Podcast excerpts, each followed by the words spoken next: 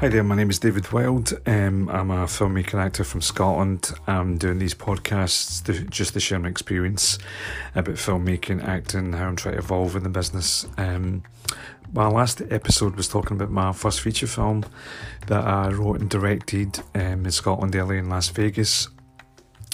And uh, going on from that, it wasn't a great experience for many reasons. The main reason is because I was inexperienced. You know, I'd I wasn't one of these people that made short films and music videos and then progressed to a feature film. I had no experience in actually shooting, making a film at all. And then suddenly I just went into a feature film because I, I got a deal for a script that I wrote.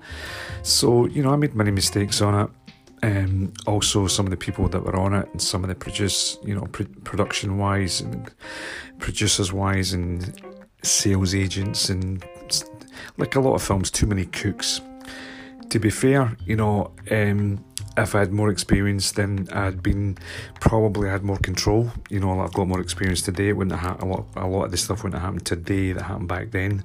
Probably one of the main things that um, too many locations in my film, which was all over the world. If you're going to do a first feature film, more or less set it in one location. I had set it in Scotland, Delhi, Las Vegas, about you know a thousand different locations. You know, um, it's a recipe for disaster. But anyway, when I finished the film, it went to the cinema, it went to DVD, it went to television, it done well, it made money, I got other offers. So, you know, I should have just said it's my first feature film. Um, it's not that great. Um, going to the next film and make more like any other business. But I crucified myself too much. I tortured myself too much. Where I really should have just said it's my film school. Learn from it. Go and make the next one but I really I kind of beat myself up too much. So really, I never made another film for that was for about eight or nine years. I really had nothing to do with acting, nothing to do with filmmaking. I wrote scripts, but probably wrote scripts with budgets that were too big. So the people that I worked with before, who were willing to work with me, um, I kind of self-destructed in a way. But I think it was basically, I knew I had to do my apprenticeship. I never felt that I really was ready. You know, I remember going to a talk show in London when I was promoting the film called The Big Breakfast, and I met Robert Rodriguez.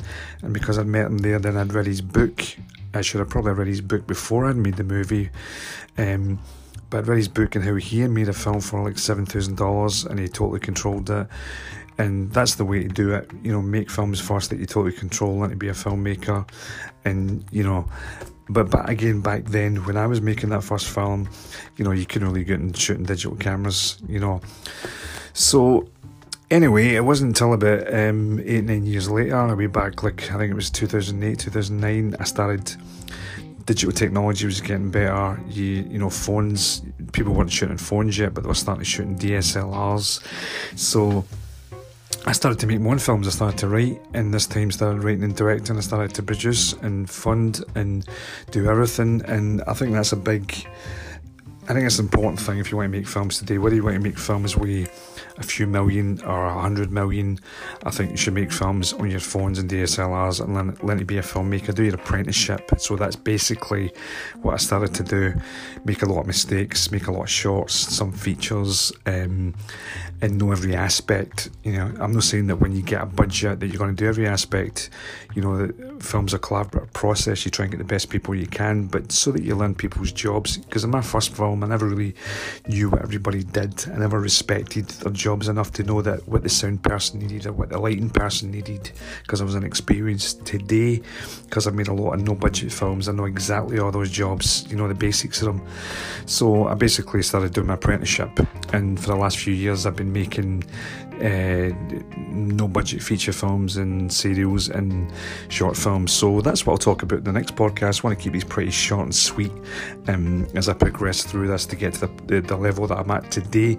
Um, but hopefully someday get some um, people get something from that from this uh, podcast show. As time goes on, you know, I'll, I'll, ask people if there's any particular details they want me to talk about in acting, filmmaking, writing, whatever. But for the moment, I just I'll keep talking about talking about my journey to this point. Anyway, thanks very much for listening, and I hope you get something for this podcast. And I hope everybody's doing well under these pandemic uh, insane conditions. Thanks a lot.